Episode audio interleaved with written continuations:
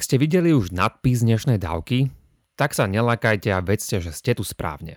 Ústrednou témou dnes naozaj bude Zem a vek, ale snáď taký trochu menej konšpiračný.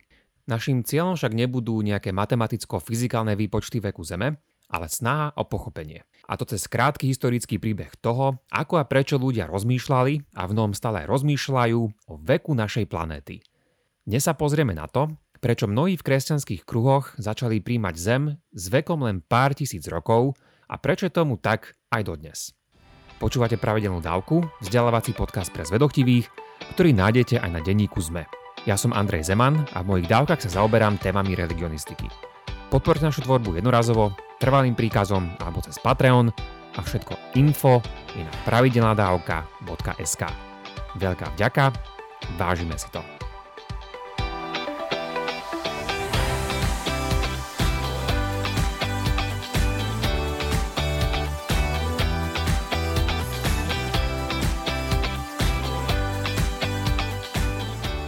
Sigmund Freud sa vo svojom čase vyjadril, že existovali tri veľké vedecké revolúcie, ktoré zatriasli tým, ako ľudia videli seba a svoje miesto vo vesmíre.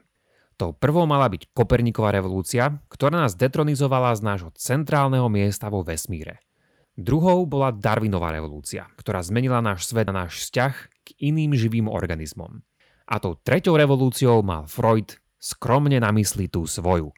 Teda, že nie sme naozaj racionálne bytosti, ale sme ovládaní našim podvedomým svetom. Avšak tento zoznam nebol podľa paleontológa Stevena J. Goulda kompletný. Freud síce spomenul náš vesmírny, organický a podvedomý svet, ale treba k nemu pridať jeden ďalší, a to nemenej podstatný.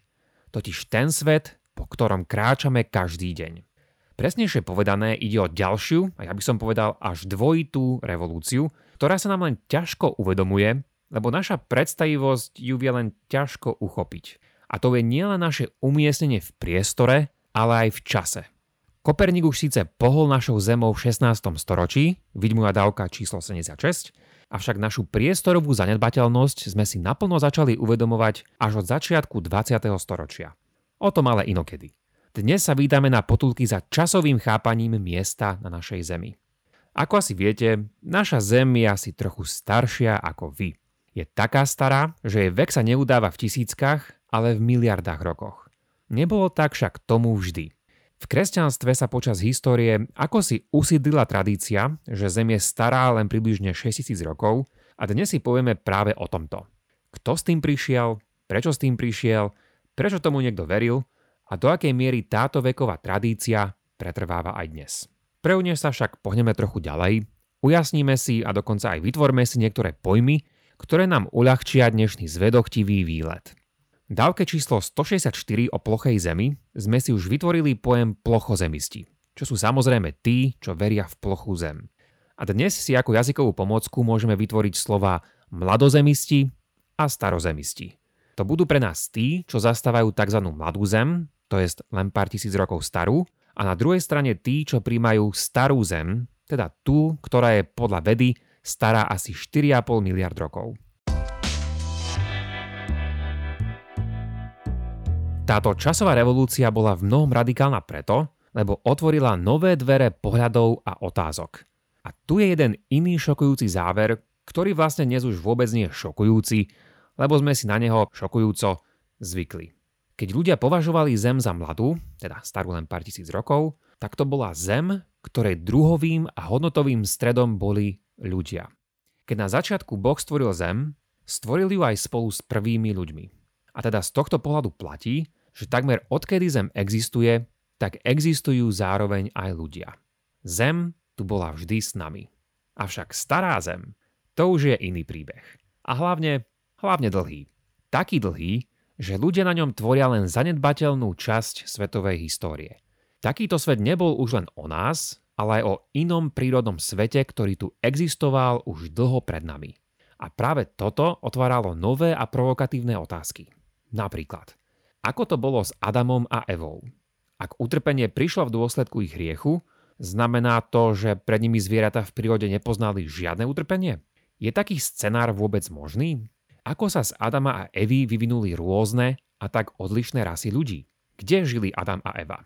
A vôbec boli reálni? Ako to môžeme vedieť? Prečo sa zdá, že mnohé živočíchy vyhynuli? Nestvoril Boh zem a zda dokonale? Nie je pravda, že sa tieto druhy aj vyvíjali? A nie je kniha Genesis nakoniec iba nejakým poetickým dielom? Ako vidíte z týchto otázok, nie je to vôbec iba o samotnom veku Zeme. Ale keď niekto začne naťahovať zemskú časovú úsečku ďaleko, ďaleko do nepredstaviteľne dlhej minulosti, načneme tým nielen nové vedecké, ale aj teologické otázky. V minulosti sa to dalo azda vyjadriť aj takto. Menej veku, menej problémov. A teda táto múdrosť, že menej veku, menej problémov, zrejme neplatí len pre ľudskú pokožku, ale pre povrch a vek iný. A to našej Zeme. Diskusie o veku Zeme boli teda vždy vedecky a teologicky celkom akčné. Prejdime teraz na našu hlavnú otázku. Ako sa v kresťanskom svete rozšírila myšlienka, že Zem má byť stará len 6000 rokov? A nájdeme takýto dátum niekde na biblických stránkach? V stručnosti sa táto epizóda typicky rozpovie takto. Za toto rozšírenie môže istý írsky biskup James Asher, ktorý pôsobil v 17. storočí. Tomuto vyšlo, že Zem mala byť stvorená v roku 4004 pred Kristom a to dokonca 22. októbra o 6. hodine večer.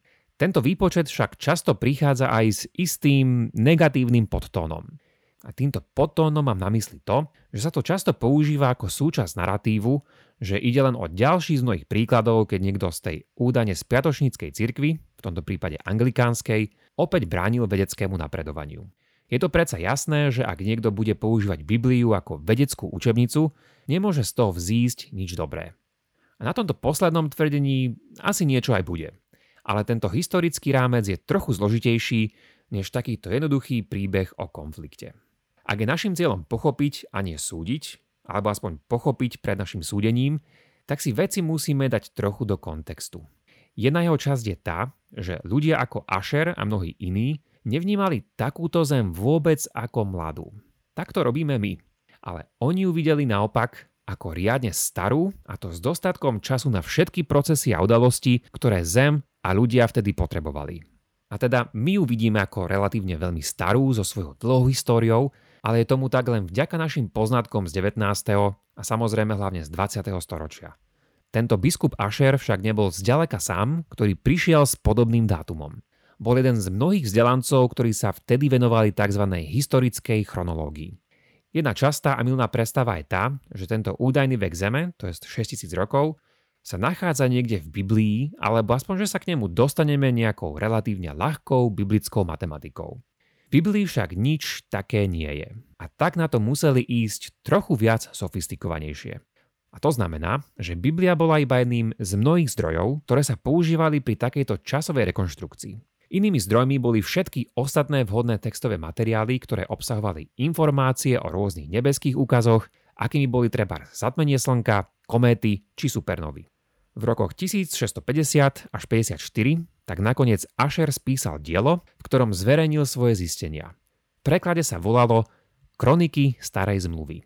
Šlo o kroniku, pretože v ňom šlo o detailnú chronológiu toho, čo sa stalo rok čo rok potom, čo bol podľa neho svet stvorený v roku 4004 pred Kristom. A do názvu umiestnila aj fráza Stará zmluva, a to preto, lebo Asher tu prerozprával udalosti až do zničenia Jeruzalemského chrámu Rimanmi v roku 70, čo pre neho predstavovalo koniec obdobia starej zmluvy a začiatku novej. Preto teda aj rozdelujeme biblické knihy na časť zvanú Stará zmluva a Nová zmluva a líšia sa Božou špeciálnou zmluvou so židovským národom a následne jej univerzálnym rozšírením pre celý svet. Keby sme žili v tej dobe, to je niekedy v 17. storočí, nebolo by pochyb, že takúto tak povediac historickú matematiku by sme považovali za čosi veľmi prepracované a niečo, čo si vyžaduje znalosť nielen dejín a cudzích jazykov, ale aj kritického myslenia. V literatúre sa historici s takýmto prístupom označujú ako chronológovia. A ako sme si spomenuli, Asher nebol jediný takýto chronológ.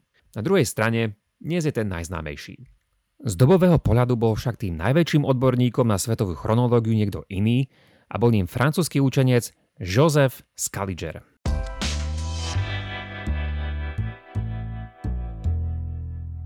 Ahojte, tu je Jakub a prepáčte, že kradnem Andrejovi priestor ale k veci, lebo nemôžem byť dlho. Ak sa vám táto dávka páči, vypočujte si aj bodku na záver, teda extra obsah, kde k nej Andrej ešte čo to povie. Za cenu dvoch odrieknutých káv získate 4 bodky mesačne a dostanete sa k ním cez pravidelnadavka.sk alebo priamo cez náš Patreon. Toľko odo mňa a užite si zvyšok dávky. Scaliger žil a pôsobil krátko pred Asherom. Kým Asher využíval latinské, grécké a hebrejské zdroje, Scaliger pracoval aj s východnými jazykmi, ako bola sírčina či arabčina. Čo následne takíto chronológovia ako Scaliger robili, je, že začali porovnávať rôzne svetové, politické či astronomické udalosti medzi týmito zdrojmi v rôznych jazykoch. Inak povedané, začali ich vzájomne medzi sebou korelovať. Väčšina týchto zdrojov sa však neopierala o Bibliu, ale aj o iné svetové písomnosti. A hoci pre ľudí ako Asher či Scaliger mala Biblia osobitnú duchovnú hodnotu, jej historická hodnota bola pri práci so sekulárnymi prameňmi aspoň do istej miery relativizovaná.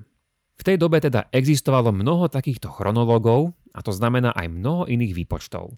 Zároveň však platí, že hoci sa líšili, mali k sebe veľmi blízko. Všetci vtedajší rešpektovaní historickí učenci sa pohybovali niekde okolo roku 4000 pred našim letopočtom pretože tým smerom tieto historické údaje ukazovali. Najčastejšie sa pritom pohybovali od roku 4103 do 3928 pred Kristom.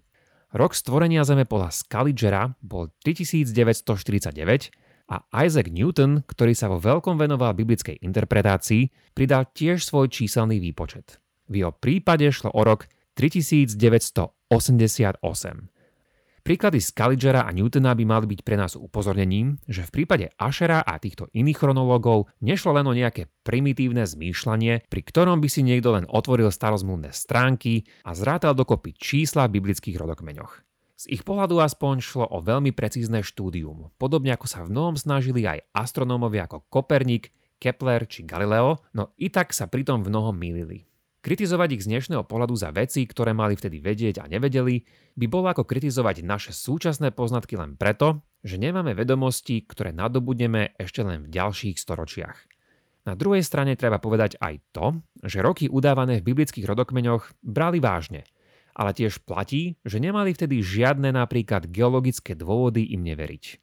Je to však práve Ašerovo datovanie, ktoré sa rozšírilo najviac a keď budete počuť nejaký konkrétny dátum stvorenia Mladej Zeme, tak to bude najskôr ten jeho.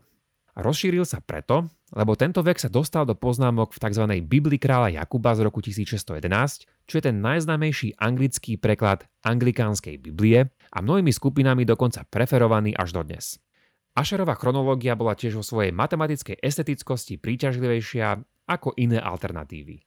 A v akom zmysle estetická? Je to moje slovo, ale mám tým na mysli asi niečo takéto. V prvom rade existovala už dlhá tradícia, že medzi stvorením a Kristovým vtelením ubehlo 4000 rokov. Asher neprebral túto schému nekriticky, ale ako si sa mu podarilo napasovať svoje výpočty presne do nej.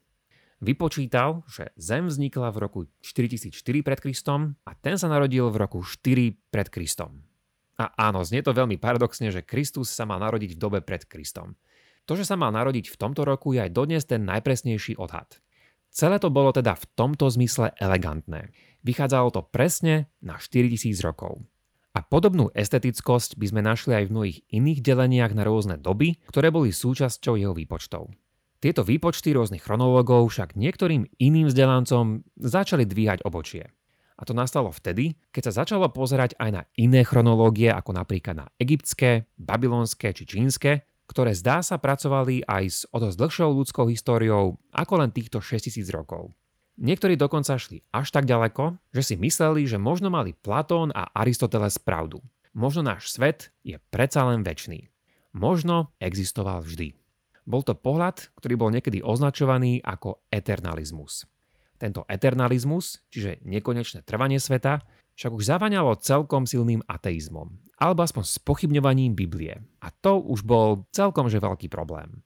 Napriek tomu treba tiež povedať, že eternalizmus je tiež veľmi predmoderný koncept, pretože ten tiež zahraňal nielen to, že od väčšnosti existovala naša Zem, ale aj ľudstvo. Keby ste žili v tej dobe, možno by ste chceli poradiť týmto chronológom zdanlivo celkom jasnú vec. A to, aby sa prestali zameriavať len na svoje nejaké textové materiály, ale aby aj vyšli zo svojej obývačky trochu viac do sveta a svoje výpočty robili aj na základe prírodných nálezov. Mnohí takíto prírodovedci či naturalisti sa čoskoro začali venovať aj práve takejto činnosti. Avšak toto vôbec nepomohlo v revízii zemského veku a naopak, a zdá paradoxne, mnohé takéto nálezy boli videné ako potvrdenie biblickej potopy. Ale to si necháme niekedy, keď budeme vraviť o fosíliach a paleontológii. Takáto mladozemná pozícia má veľký dopad, a to nielen na samotný vek Nielen, že sa tým poposúva celá naša geologická chronológia, ale nevinutne to bude znamenať, že evolúcia za takýto krátky čas nemohla prebehnúť. A to za zverenie evolučnú biológiu a dokonca aj vedu ako takú do kategórie tých zlých.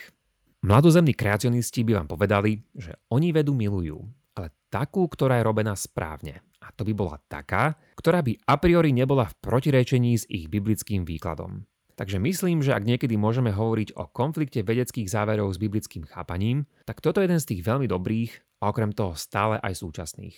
Vráťme sa k tej našej pôvodnej otázke. Nachádza sa takáto opora Mladej zeme v Biblii?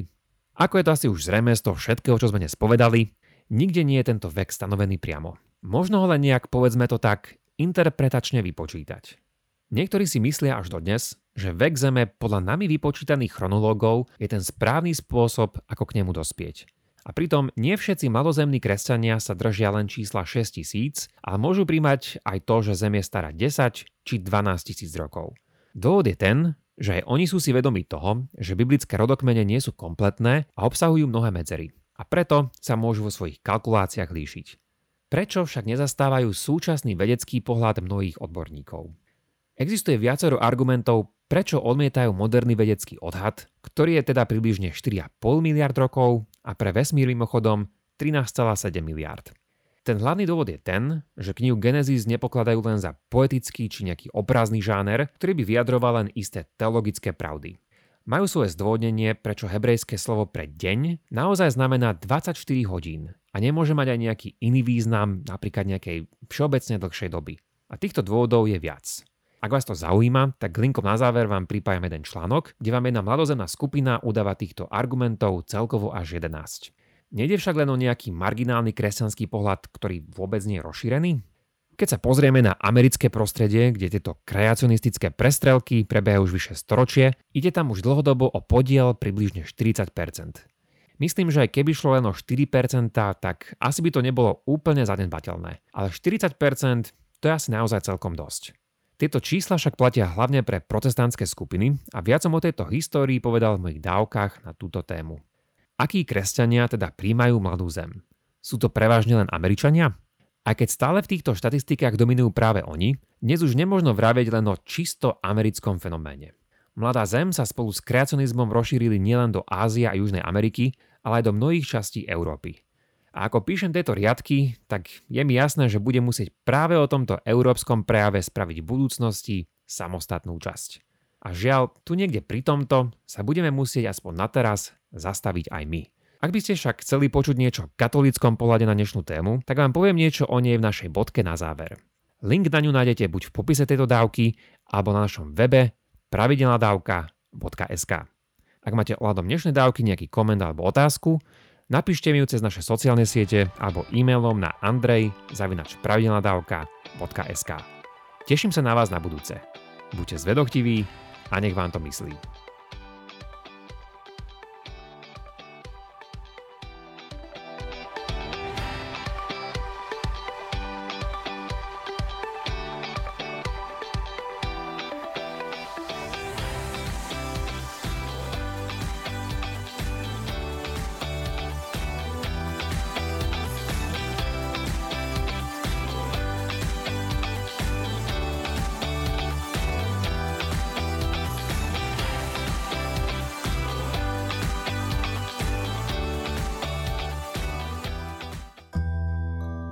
Politika, súdnictvo, verejné zdravie či iné spoločenské témy. Vstávajte každý deň s novou dávkou informácií a aktuálnymi rozhovormi. Ja som Jana Maťková a spolu s mojimi kolegyňami a kolegami z denníka ZME pre vás pripravujem denný podcast Dobré ráno. Dozviete sa v ňom to najdôležitejšie, čo sa deje u nás doma aj v zahraničí. Dobré ráno nájdete vo všetkých podcastových aplikáciách, ako aj na stránke denníka ZME.